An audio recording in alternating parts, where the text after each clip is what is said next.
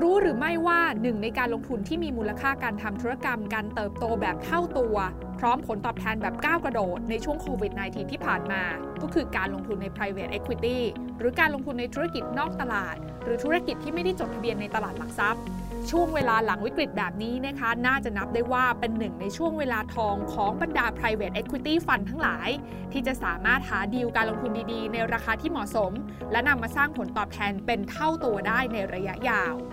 private equity fund ที่ว่ากันมานี้ จริง ๆ แล้วทำงานกันยังไง ถึงมีโอกาสสร้างผลตอบแทนกันเป็นเท่าทวีคูณได้ แล้วเราเองในฐานะนักลงทุนส่วนบุคคล จะมีโอกาสเข้าถึงการลงทุนแบบนี้ได้บ้างหรือไม่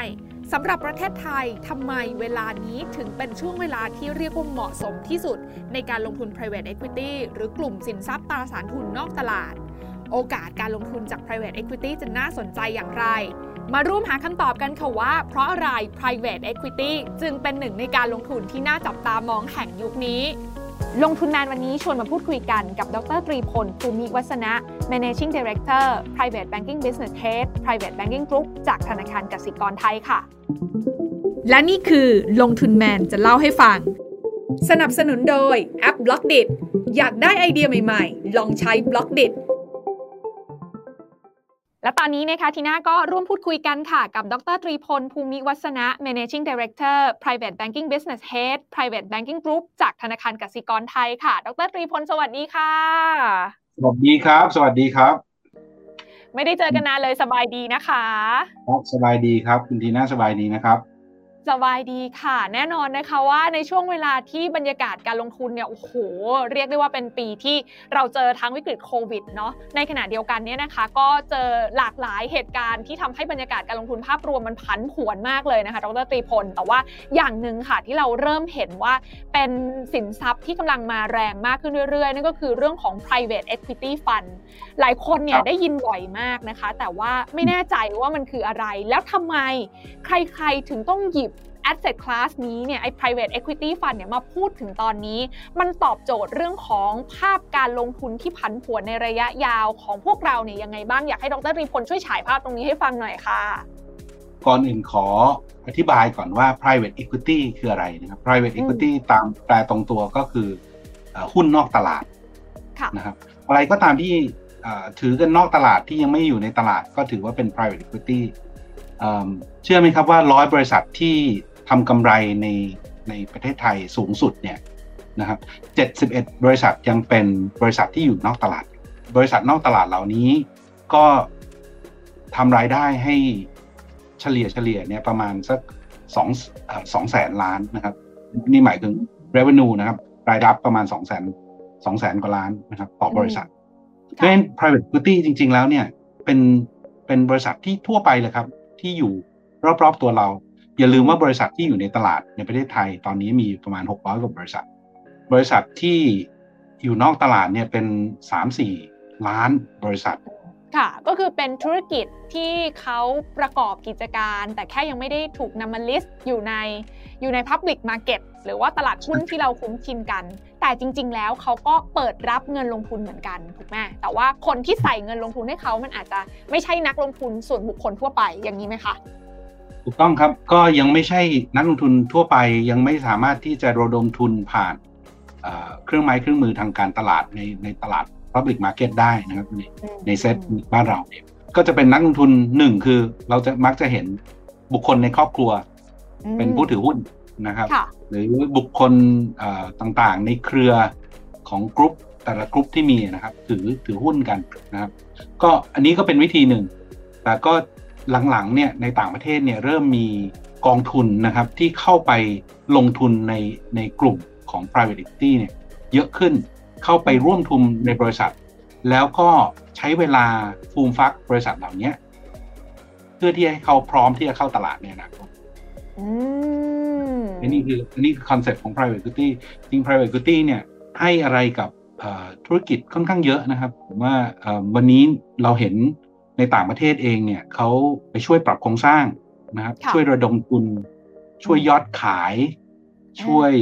ลดต้นทุนในหลาย ๆ อย่างนะครับ เพื่อทำให้บริษัทเนี่ยมีกำไรที่สูงขึ้นในที่สุดครับ อืมอืมโอเค ก็คือจริง ๆ แล้วก็คือบรรดาธุรกิจทั้งหลายเนี่ยแหละ ที่อยู่นอกตลาด เพราะฉะนั้นแล้วเขาก็อาจจะเข้าไม่ถึงแหล่งเงินทุนนะคะ แต่ก็จะมีการจัดตั้งนะคะกองทุนที่ชื่อว่า private equity fund อย่างที่ดรตรีพลได้เล่าให้เราฟังเนี่ยแหละ เข้ามา ช่วยนะคะ ทั้งเรื่องของการหาแหล่งเงินทุนใหม่ หรือแม้กระทั่งเข้าไปช่วยบริหารจัดการหลาย ๆ อย่าง ปรับโครงสร้างก็ดี หาโอกาสทางธุรกิจใหม่ก็ดี แล้วทำให้กิจการนั้นๆน่ะมันเกิดการเทินขึ้นมาเทินในที่นี้ก็คือทำให้เขาโตได้ ทั้งโตได้แบบก้าวกระโดดจนวันหนึ่งกลายเป็น Public Company หรือว่าบริษัทมหาชนเลยก็ได้เหมือนกันใช่ไหมคะดรคะจริงๆแล้วเราเห็นบริษัทเหล่านี้เยอะนะครับในต่างประเทศจะ Facebook Google Apple Amazon จริงๆ หลายบริษัทเลยที่เราเห็นทุกวันนี้ผ่านฝีมือของ private equity มาทั้งนั้น private equity มีส่วนที่จะช่วยทำทั้งตัวบริษัทเอง แล้วก็จริง ๆ แล้วมันเป็นกองทุนที่มีเงินทุนที่เย็น ๆ ระยะยาวเนี่ยมันสามารถขับเคลื่อนธุรกิจหลายธุรกิจเนี่ยให้ให้โตอย่างก้าวกระโดดได้เราเห็นแล้วล่ะว่าในต่างประเทศเนี่ยมีกันเยอะเลยทีเดียวแต่วันนี้ในไทยเองก็ยังมีค่อนข้างน้อย อืมโอเค แล้วเดี๋ยวเราจะมาหาคำตอบกันว่าทำไมไทยยังมีน้อย แล้วหลังจากนี้จะมีเยอะขึ้นในรูปแบบไหนยังไงบ้างนะคะ แต่ทีนี้อยากให้ดรตีพลเล่าให้ฟังนิดนึงว่า แล้วเงินที่บอกว่าค่อนข้างเย็น เป็นเงินลงทุนระยะยาวที่ใส่เข้ามาในกองทุนนะคะ private equity fund เนี่ยแล้วเอาไปลงทุนต่อในกิจการนอกตลาดทั้งหลายเนี่ยเงินพวกนี้ก่อนหน้านี้มันมันเป็นของใครอะ่ะเงินใครที่แบบสามารถลงทุนในลักษณะนี้ได้อะคะ ส่วนใหญ่เนี่ยคนที่ลงทุน private equity กันยาวๆเนี่ยก็คือนักลงทุนสถาบันเราเห็นนักลงทุนสถาบันเนี่ยลงทุนพวกนี้มานานแล้วนะครับไม่ว่าจะเป็น Yale Harvard UCLA เองก็มีกองทุนนะหรือแม้กระทั่งพวกเพนชั่นที่ของบริษัทใหญ่ๆก็จะลงทุนพวกนี้มามามาเป็นเวลายาวนานนะครับหลังๆเนี่ย ประมาณสัก 20 ปีที่ผ่านมาเนี่ย private equity เข้ามาสู่กลุ่มของ ultra high net worth นะกลุ่มผู้มีสินทรัพย์สูง กลุ่มกลุ่มของลักษณะ family office ที่สำนักงงานครอบครัวต่างๆนะครับที่เราเรียกภาษาไทยเรียกว่ากงสีนี่แหละนะครับเยอะขึ้นในต่างประเทศ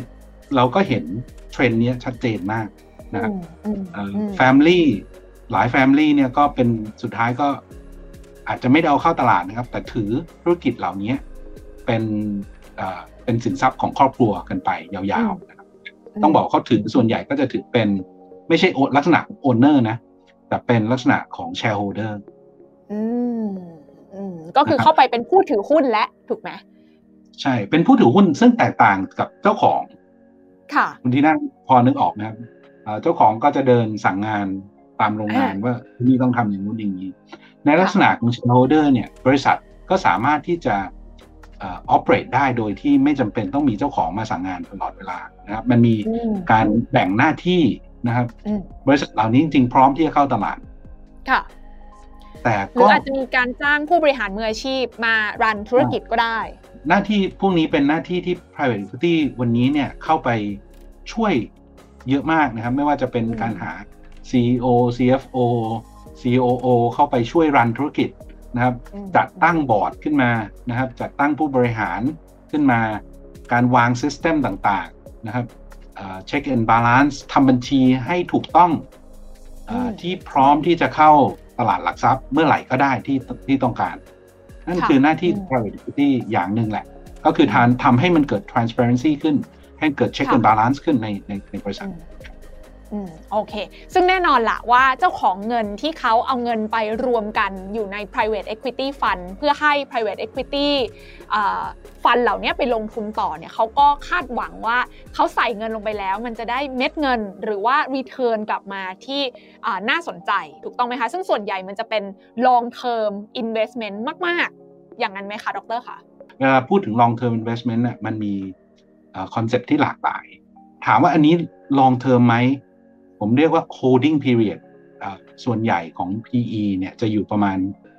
5-7 ปี ในการที่เอาบริษัทมาสักบริษัทนึงนะครับแล้วก็ปั้นเข้าตลาด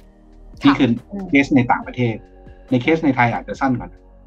อืมโอเค เพราะฉะนั้นก็เนี่ยแหละ ถามว่านักลงทุนที่เขาเอาเงินมาลง เขาต้องอ่าพร้อมที่จะรอคอยนะคะผลตอบแทนที่จะสร้างขึ้นภายในระยะเวลาโดยเฉลี่ยอย่างที่ดรตรีพลบอกก็คือ 5-7 ปี ซึ่งวันที่ ซึ่งระหว่างที่ทาง private equity fund เข้ามาช่วยบริหารจัดการเตรียมตัวนะคะหรือว่าจัดโครงสร้างใหม่ จนเขาพร้อมที่จะเข้าตลาดหลักทรัพย์นะคะ หรือว่ากลายเป็น public company หรือแม้จะทั้งจะขายกิจการต่อณวันนั้นมันก็จะมีส่วนต่างถูกไหมคะ ส่วนต่างของผลตอบแทนที่เกิดขึ้นก็กลายเป็น return ที่ต้องบอกว่าน่าสนใจมากในช่วงเวลาที่ผ่านมา แล้วก็เป็นเหตุผลสำคัญนะคะที่ทำให้ช่วงเวลาเนี้ยเราเริ่มได้ยินคำว่า private equity fund เงินเยอะขึ้น หลายๆ เม็ดเงินเนี่ยนะคะก็ต่างพุ่งเป้าเข้ามาอยู่ใน private equity fund กันมากยิ่งขึ้นด้วยทำไมสินทรัพย์นี้มันถึงเริ่ม hot ขึ้นมาในช่วงเวลานี้ค่ะ ดรตีพลค่ะ อย่างหนึ่งคือตลาดหุ้นกับตลาดตราสารหนี้วันนี้ก็ก็อยู่ในช่วงที่มันค่อนข้างตึงตัวแหละครับ ต้องบอกว่าเราเห็นอยู่ว่า QE ทางสหรัฐก็กำลังจะมา เศรษฐกิจกำลังจะตีกลับ ดอกเบี้ยน่าจะเป็นเทรนที่ขาขึ้นนะครับ แล้วโอกาสในการที่เงินเฟ้อจะเข้ามาก็ค่อนข้างสูง ด้วย condition เหล่านี้เนี่ยจริง ๆ แล้วสิ่งที่อยากให้นักลงทุนถือคือ private asset ทั้งหลาย คืออะไรที่มันอยู่นอกตลาดอะไรที่ไม่ได้เหวี่ยงตัวตกใจไปถ้าเกิดทางเฟดออกมาพูดอะไรสักอย่างนะครับเราเห็นเฟดออกมาพูดอะไรบางทีตลาดแกว่งไปแกว่งมาเต็มไปหมดแล้วนะครับ ในขณะที่ธุรกิจจริง ๆ เนี่ยวันต่อวันเนี่ยรายได้ที่เข้ามาในการขายของจริง ๆ เนี่ยมันไม่ได้กระเทือนไปด้วยกับกับสิ่งที่เฟดพูดเลยถูกไหมครับ เพราะฉะนั้นเนี่ย private equity ก็เป็นลักษณะนั้นคือ สินทรัพย์เนี้ยตัวเนี้ยก็คือสินทรัพย์ที่มันพึ่งพิงธุรกิจจริงๆแล้วแหละนะครับ ราคามันแกว่งตัวตามวาลูของธุรกิจจริง ๆ ที่มันขึ้นขึ้นลงลงนะครับก็ถ้าเศรษฐกิจแย่มากๆนะครับหาโอกาสโตไม่ได้ ก็ก็จะกระทบ private equity แต่เรากำลังมองว่าวันนี้เราอยู่ในช่วงที่เศรษฐกิจกำลังจะเปิดนะครับเราจะมีธุรกิจใหม่ ๆ ที่เข้ามาที่กำลังจะเติบโตนะครับ เรามีธุรกิจเก่าที่วันนี้ต้องนำมาควบรวม เพื่อทำให้เข้าแข็งแกร่งขึ้นหน้านี่คือหน้าที่ของ private equity มันทำให้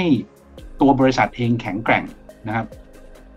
จากการความแข็งแกร่งเหล่านี้ก็มาจากเราอาจจะซื้อเข้ามาด้วยราคาที่ PE ที่ต่ำปกติเราซื้อหุ้นในตลาดเนี่ยซื้อ PE ต่ำขาย PE สูง ราคาต่ำขายราคาสูงใช่ไหมค่ะ earning ในช่วงสองสามควอเตอร์อาจจะไม่ได้เปลี่ยนแปลงเลย เพราะฉะนั้นสิ่งที่เกิดขึ้นคือ PE มันสูงขึ้นแต่ private equity ไม่ไม่ได้รอฟ้ารอฝนหนึ่งหุ้นในตลาดนะผมเรียกว่า private equity เนี่ย เข้าไปกำหนดชะตาชีวิตตัวเอง ว่าวันนี้เราซื้อมาด้วยราคาเท่านี้สิ่งที่ทำก็คือทำให้มันบริษัทเนี่ย มันโปร่งใสมากขึ้นตรวจสอบได้ พร้อมที่จะเข้าตลาด พอเขาพร้อมเนี่ย PE เขาก็ได้สูงขึ้นในการเข้า นั่นคือวิธีที่หนึ่งรายได้อีกแบบหนึ่งคือที่ที่จะทำให้ private equity มีผลตอบแทนสูงเนี่ยมันมาจากในระยะเวลาที่เขาถือเนี่ยมันไม่ใช่เป็นไตรมาสมันเป็นปีสองสามสี่ห้าปีนะฮะในการถือ ในการเข้าไปรันธุรกิจสักอย่างเนี่ยมันมันมีการปรับโครงสร้างธุรกิจ หาวิธีการเจริญเติบโตให้ธุรกิจ หา S curve ใหม่หา strategy ใหม่ให้ธุรกิจเพื่อให้ธุรกิจนี้สามารถขยาย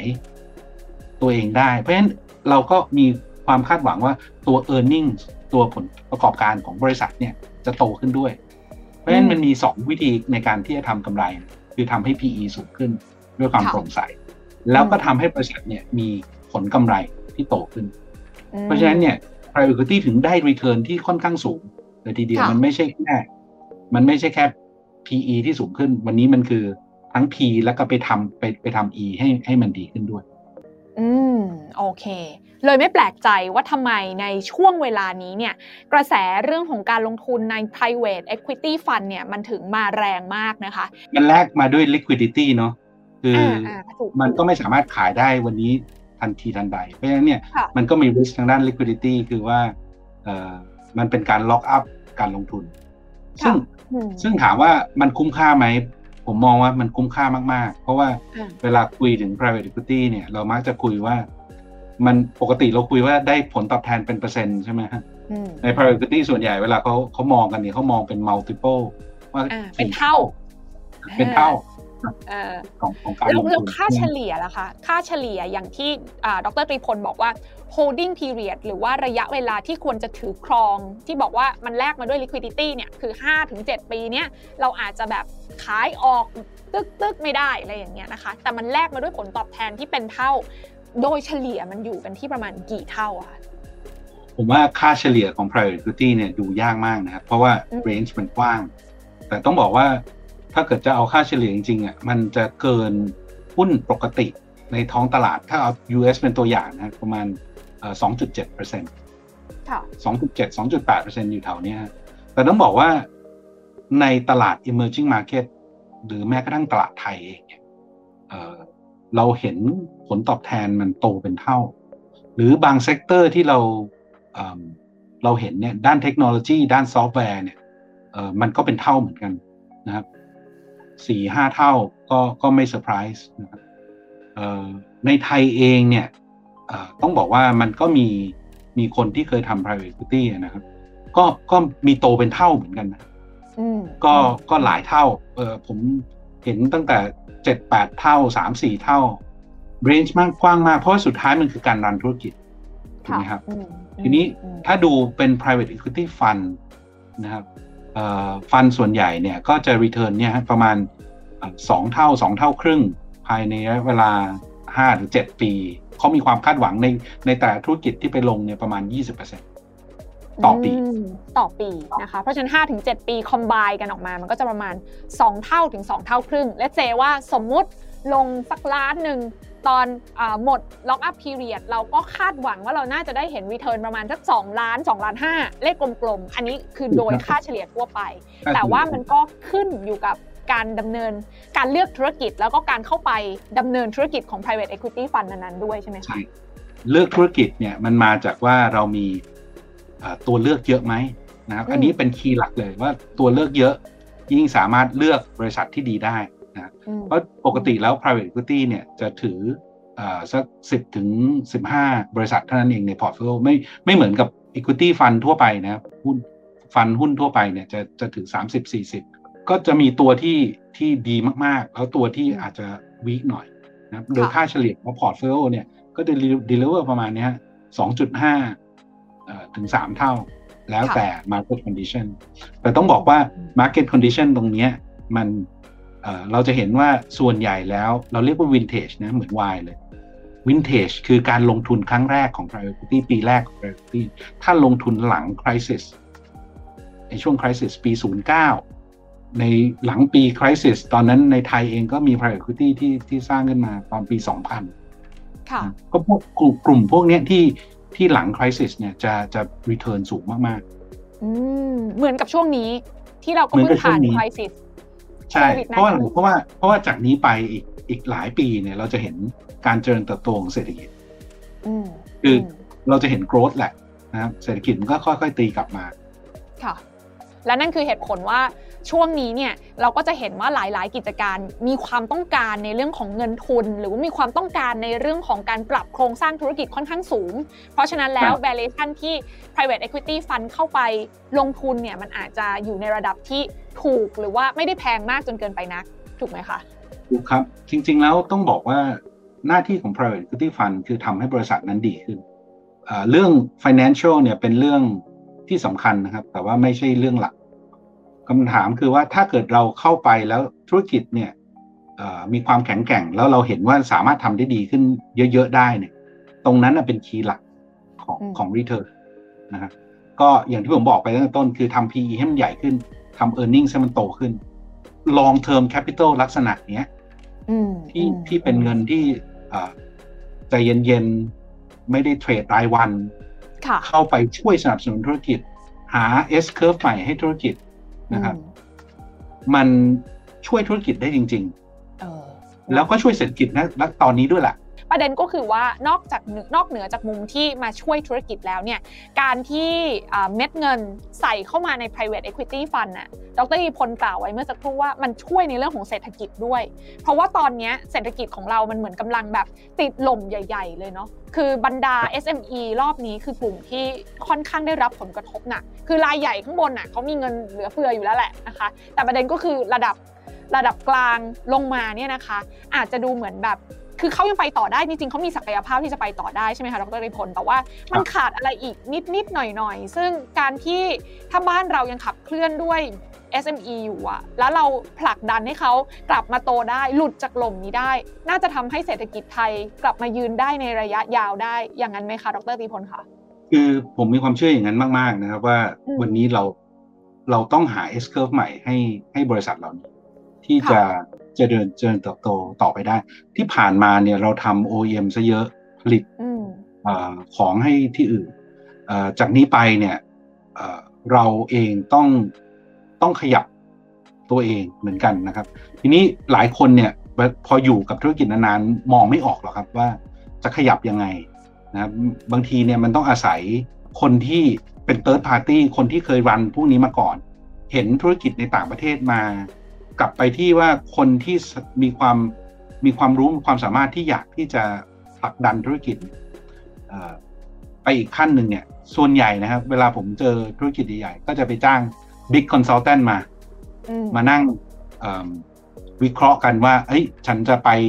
อีกก้าวอย่างไร จะโตหา S curve ยังไง ที่ไหนเขาทำยังไงบ้าง วันนี้เนี่ยผมมองว่า private equity business ที่หรือ private equity firm ทั้งหลายเนี่ยที่เข้าไปเนี่ย จริงๆเขา provide ตรงนี้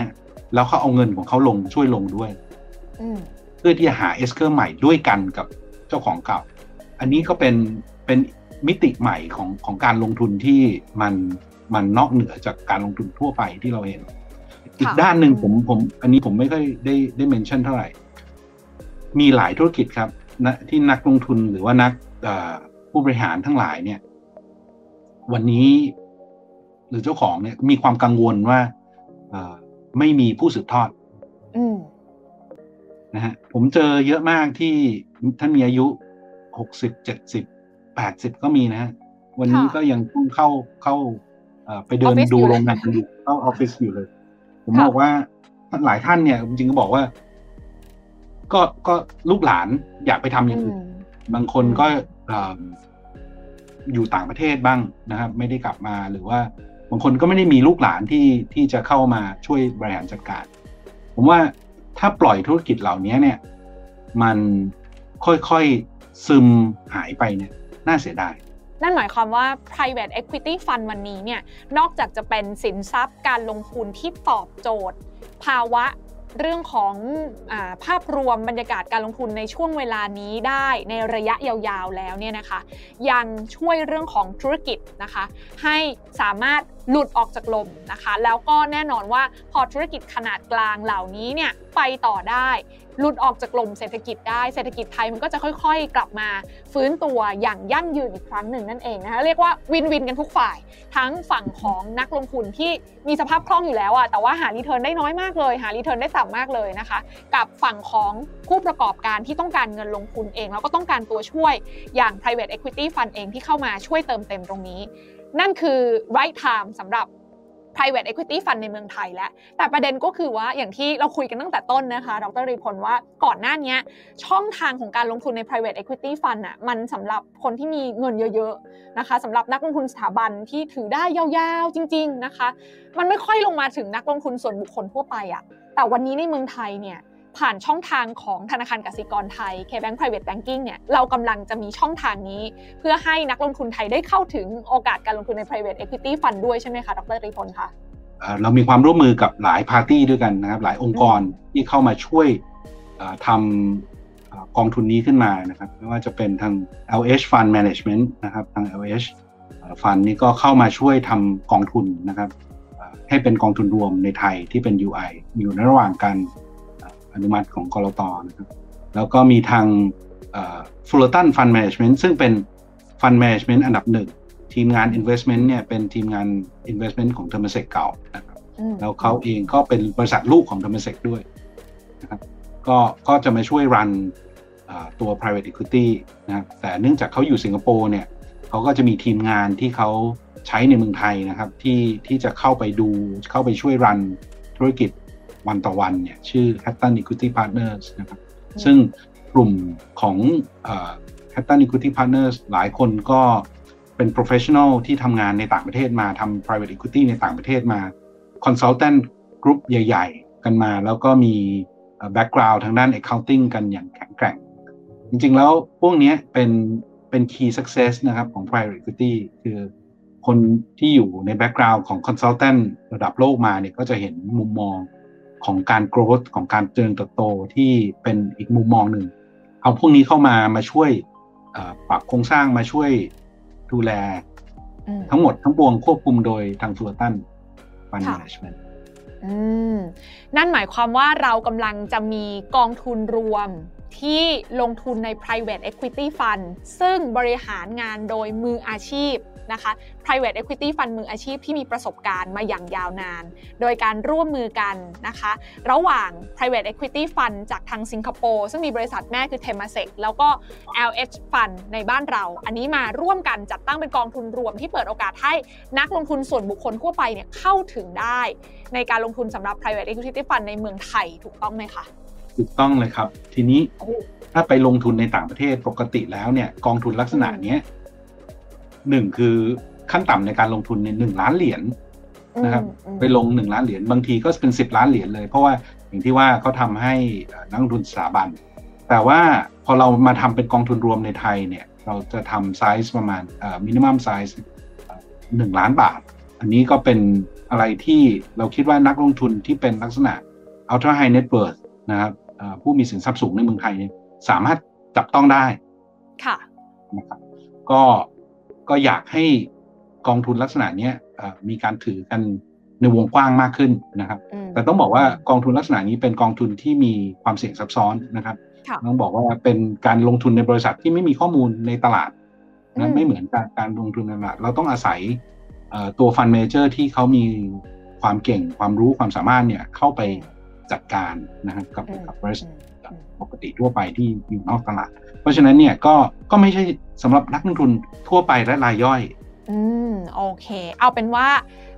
ขั้นต่ำสำหรับการลงทุนในกองนี้คือ 1 ล้านบาทนะคะสำหรับนักลงทุนประเภท Ultra High Net Worth นะคะที่รับความเสี่ยงได้ เพราะต้องอย่าลืมว่าแน่นอนว่ากองทุนนี้เนี่ยนะคะ โอกาสสร้างผลตอบแทน ค่าเฉลี่ยอย่างที่เมื่อสักครู่ดรตีพลบอกก็มัน 2-3 เท่านะเลขกลมๆเนี่ยนะคะ แต่มันมีเรื่องของ liquidity สภาพคล่อง มันไม่ได้สามารถซื้อขายเข้าออกได้ถูกไหมอันนี้คือมี lock up period เหมือนกันใช่ไหมคะสำหรับกองนี้ lock up period กี่ปีคะกองนี้จะจดทะเบียนที่ 9 ปีนะครับ แต่เรามีความต้องการที่จะคืนเงินทั้งหมดนะครับทั้งต้นและผลตอบแทนเนี่ยให้ครบภายใน 7 ปี แต่อย่างไรก็นำถ้าภายใน 7 ปีเนี่ยคืนไม่คืนยังไม่ครบ เนื่องจากเราอาจจะยังไม่สามารถเอาบริษัทหรือ 2 บริษัทเข้าตลาดได้ แล้วเกิดตลาด crash ลงมานะครับเราขอ extension ได้ไม่เกิน 2 ปี นะเพราะฉะนั้นในการ filing ครั้งนี้ก็จะเป็นการที่ขอไว้เลยว่าขอเวลา 9 ปีเป็นอย่างน้อยนะครับเงินที่จะทยอยคืนกลับมาจริง ๆ คืนกลับมาหลังปีที่ 4 แล้วจะหลังจากเราลงเริ่มลงทุนในบริษัทแล้วก็มีการขายออกไปเนี่ย ในปีที่ 4 ก็จะทยอยคืนเงินทั้งต้นแล้วก็ผลตอบแทน อืมโอเค เพราะฉะนั้นอันนี้มันเป็นมันเป็นอีกหนึ่งทางเลือกการลงทุนนะคะ ที่น่าสนใจในช่วงเวลาที่ตอนนี้เนี่ยเรื่องของผลตอบแทนจากสินทรัพย์อื่น ๆ มันค่อนข้างต่ำแล้วก็มีความผันผวนสูงในเวลาเดียวกันด้วยนะคะ ก็ลองมามองหาทางเลือกที่เราเน้นการลงทุนในธุรกิจจริง ๆนะคะ ร่วมไปกับ private equity fund ที่เขาทำหน้าที่เป็น professional แทนเราอะเข้าไปช่วยบริหารจัดการ clean up หลังบ้านนะคะ ให้ธุรกิจเนี้ยท้ายที่สุดมันมัน turn ขึ้นมาในมุมที่ดีขึ้นกว่าเดิมนะคะ แต่ถามนิดนึงว่าแล้ว universe ของกองเนี้ยที่บอกว่าเราจะเน้นลงทุนใน private equity ในเมืองไทยเท่านั้นถูกไหมคะ กิจการที่เขาจะเลือกลงทุนมันต้องมี criteria แบบไหนยังไงบ้าง หรือว่าเรามุ่งเน้นไปในอุตสาหกรรมไหนเป็นพิเศษไหมคะดรตีพลคะ criteria ที่เราคุยกับทางทุกๆพาร์ตี้ไว้นะครับ จริงๆแล้วสามารถเอามาให้เราดูได้จริงๆมี 7 อินดัสทรีด้วยกันที่เราสนใจ ก็ทั้งคอน sumer นะครับ manufacturing ที่เป็น light manufacturing ต่างๆ นะครับกลุ่มของ hospital hospitality นะครับ กลุ่มของ healthcare ทุกทีนะครับ แล้วก็มีกลุ่มกลุ่มเทคเทคโนโลยีนะครับ ซึ่งก็ในเมืองไทยเองหลายคนบอกว่าไม่ค่อยมีเทคโนโลยีนะแต่ก็มีกลุ่มของ factory ทำโรบอทใน factory ต่างๆ ที่ที่วันนี้ก็อยู่ในประเทศไทย หลายเจ้านะก็มีกลุ่มอาหาร ซึ่งเรามองว่าอาหารเนี่ยเป็นฐานของอรายได้ที่เสถียรแล้วน่าจะเจริญเติบโตต่อไปได้ในประเทศไทยก็ก็กลุ่มเหล่านี้ที่เราที่เราตามหาก็เรามองว่าขั้นต่ำเนี่ยของการลงที่จะเข้าไปดูธุรกิจสักอย่างเนี่ยสักต้องมีรายได้อย่างน้อย revenue อย่างน้อยละละห้าร้อยล้านจะกำไรไม่กำไรเนี่ย คุยกันได้ เพราะว่าเราก็เข้าใจสถานการณ์ตอนนี้บางทีขาดทุนอยู่นะครับแต่ว่าเราอยากดูว่าบริษัทเหล่านี้ไม่ใช่บริษัทสตาร์ทอัพไม่ใช่บริษัทที่เริ่มเพิ่งเริ่มมี Product แต่ยังไม่ได้ขาย เราอยากเห็นเขาขายแล้ว successful แล้ว แล้วเราไปผลักดันต่อ ให้เขาสามารถทำให้มันเกิด professionalism ขึ้นนะตรงนี้คือ value add ของกองนี้โอเค เพราะฉะนั้นก็คือเรามุ่งเน้นไปใน 7 อุตสาหกรรม ซึ่งจริง ๆ แล้วบรรดาอุตสาหกรรมเหล่านี้ก็ดูเป็นเป็น S curve ใหม่ของประเทศไทยเหมือนกันนะคะ แล้วก็แน่นอนว่าภูอย่างที่ดรรีพลบอกว่าจริง ๆ เรามีธุรกิจขนาดกลางลงมาในบ้านเราเยอะมากนอกเหนือจากบริษัท listed อยู่ในตลาด6-700 บริษัทเนี่ยโอ้โหข้างนอกมีอีกเป็นล้านเลยนะคะ จากแบบ เราหาแบบ 10ถึง15 บริษัทจากร้านเหล่านี้เข้ามาสกรีนที่ครีมที่สุด แล้วมีโอกาสที่จะไปต่อได้ เห็นภาพไปแล้วนะคะว่าคุณสมบัติของผู้ลงทุนที่จะลงทุนได้มีอะไรกันบ้าง ก็คือขั้นต่ำหนึ่งล้านบาท ต้องเป็น ultra high net worth นะคะแล้วก็ลงทุนไปแล้วเนี่ยเขาจะเอาเงินลงทุนของคุณไปลงทุนในกิจการรูปแบบไหนยังไงบ้างอยู่ในอุตสาหกรรมไหนบ้างก็ทราบไปแล้วนะคะ ทีนี้เรื่องของค่าธรรมเนียมล่ะคะเป็นยังไงบ้างรูปแบบของการลงทุนลักษณะแบบนี้เนี่ยฟรีต่างๆ ที่เกิดขึ้นที่นักลงทุนควรต้องรับรู้นี่มีอะไรบ้างคะทั้งเราเองทั้ง LH ทุกฝ่ายทั้งฟลูตันเองเนี่ยเรามีการดิสคัสกันนั่งคุยกัน ถึงเรื่องการที่เรามีกองทุนไทยและกองทุนต่างประเทศนั่นเป็น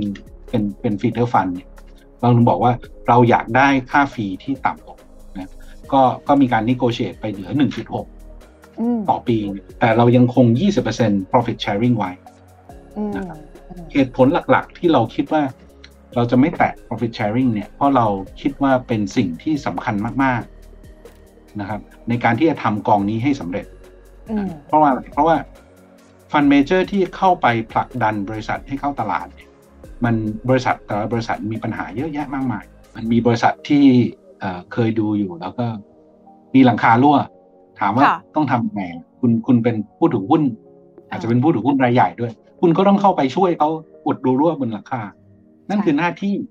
ของ private equity fund manager นะ เวลาที่ต้องเข้าไปทำแล้วเนี่ย มันต้องมันต้องอึดจริง ๆ ที่จะผลักที่ที่จะแก้ไขปัญหาต่างๆ ของบริษัทบริษัท เพราะฉะนั้นเนี่ยสิ่งที่สำคัญมากๆก็คือเขาจะต้องแชร์กำไรค่ะไม่ได้ ส่วนแบ่งของกำไรก็คือ ถ้าเกิดเราหาได้เพิ่มขึ้นหนึ่งเท่าตัวเป็นร้อยเปอร์เซ็นเราก็จะแบ่งให้ทางตัวฟันเมเจอร์เนี่ยยี่สิบเปอร์เซ็นต์ ค่ะเพื่อให้เขาทำกำไรให้เยอะที่สุดเท่าที่จะเยอะได้ แล้วก็คุณก็แบ่งไปยี่สิบเปอร์เซ็นต์ถูกค่ะเพราะฉะนั้นกองหน้าที่ของฟันเมเจอร์หรือฟูลตันในกองนี้ก็คือทำกำไรที่สูงที่สุด ภายใต้ระยะเวลาที่เรากำหนด ก็แฟร์อีนัฟเนาะว่าเราอยากให้เขามีอินเซนティブในการที่จะสร้างผลตอบแทนที่ดีที่สุดในช่วงเวลานี้ แต่ทั้งนี้ทั้งนั้นเราเราใส่คลอสไปคลอสหนึ่งคือว่าเขาจะเริ่มแชร์ริงได้เนี่ย ก็ต่อเมื่อเขาทำกำไรเกินแปดเปอร์เซ็นต์นะครับต่อปีหรือเปล่าคะต่อปีครับต่อปีทำกำไรเกินแปดเปอร์เซ็นต์ก็ถึงแชร์ริงได้ เพราะฉะนั้นเขาก็ยิ่งมีอินเซนティブให้ผลักกองนี้เนี่ย ให้มันทำกำไรได้มากขึ้นขึ้นไปเรื่อยๆ คือถ้าต่ำแปดเปอร์เซ็นเขาจะได้แค่ management fee ถูกครับจะไม่ได้ส่วนของการแชร์กำไร ต้องบอกว่าฟันเมเจอร์เหล่านี้ คนที่ run deal เหล่านี้จริงๆเปอร์เซ็นต์หนึ่งจุดหกเปอร์เซ็นต์เนี่ยมันมันมันน้อยมาก เพราะว่าเขาใช้กระแทบใจทั้งชีวิตเขาหกเจ็ดปีลงไป run ธุรกิจกับสิบบริษัท ก็ผมว่าทุกคนก็รอที่จะผลักบริษัทผลักดันให้บริษัทเหล่านี้เข้าตลาดให้ได้ หรือว่าเข้าไปขายที่ราคาที่สูงกว่าให้ได้ เพื่อที่จะได้ตรง performance fee ตรง อืมโอเค ซึ่ง performance fee เนี่ยเรานับทั้งช่วงเวลาของกองทุนเลยนะคะ ว่าท้ายที่สุดกองทุนได้ผลตอบแทนเท่าไหร่ ก็แบ่งส่วนกำไรให้ทาง private equity fund เนี่ย 20%นะคะ อันนี้ก็เป็นโน้ตที่นักลงทุนควรจะต้องทราบเนาะ แต่ทีนี้ถามต่อค่ะ ในกรณีที่นะคะ ในกรณีที่บริษัทหรือกิจการที่ private equity fund เข้าไปร่วมลงทุนแล้วมันเทิร์นเอาว่าไม่ได้ประสบความสำเร็จอย่างที่คิดล่ะ โอกาสของความเสี่ยงเหล่านี้มันมันมันมีเยอะน้อยขนาดไหนแล้ว วิธีการบริหารจัดการส่วนใหญ่มันเป็นยังไงคะมีคำถามที่ดีครับคุณดีน่าผมว่าเออไม่ใช่ทุกธุรกิจจะจะ successful มันคือการรันธุรกิจจริง ๆ นะครับ แต่การที่เราจะลดความเสี่ยงตรงนี้ได้ มันเริ่มจากว่าเราไปทำความเข้าใจธุรกิจ ทุกๆ ครั้งที่เข้าไปซื้อบริษัทเนี่ยมันไม่ใช่ เจอปุ๊บก็ก็ซื้อปับ๊บหรือมีคนออฟเฟอร์ก็ซื้อปับ๊บส่วนใหญ่ใช้เวลาเป็นปีนะครับ กว่าจะเข้าไปซื้อธุรกิจสักธุรกิจหนึ่งมันต้องเข้าใจทั้งผู้บริหารเก่าเข้าใจทั้งธุรกิจเข้าใจคู่แข่งเข้าใจซัพพลายเออร์นะครับว่าอะไรมันอยู่ตรงไหน แล้ว value add ของบริษัทมันคืออะไร ทีนี้ถ้าเราจริง ๆ แล้วถ้าเกิดเราทำการบ้านดี ๆ เนี่ย บริษัทเหล่านี้มักจะมี value แหละที่ที่อยู่ในมือ เพราะฉะนั้นการที่บริษัทเหล่านี้มันจะ turn อันตรธานหายไปเป็นศูนย์เนี่ย ผมว่ามันค่อนข้างยาก นั่นคือ key หลักของการเข้าไปการทำ diligence ทีนี้บริษัทที่ไม่กำไรเนี่ยเราเข้าใจได้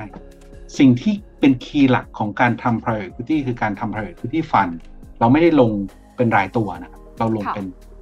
เรามองเป็นสิบบริษัทสิบสามบริษัทห้าบริษัท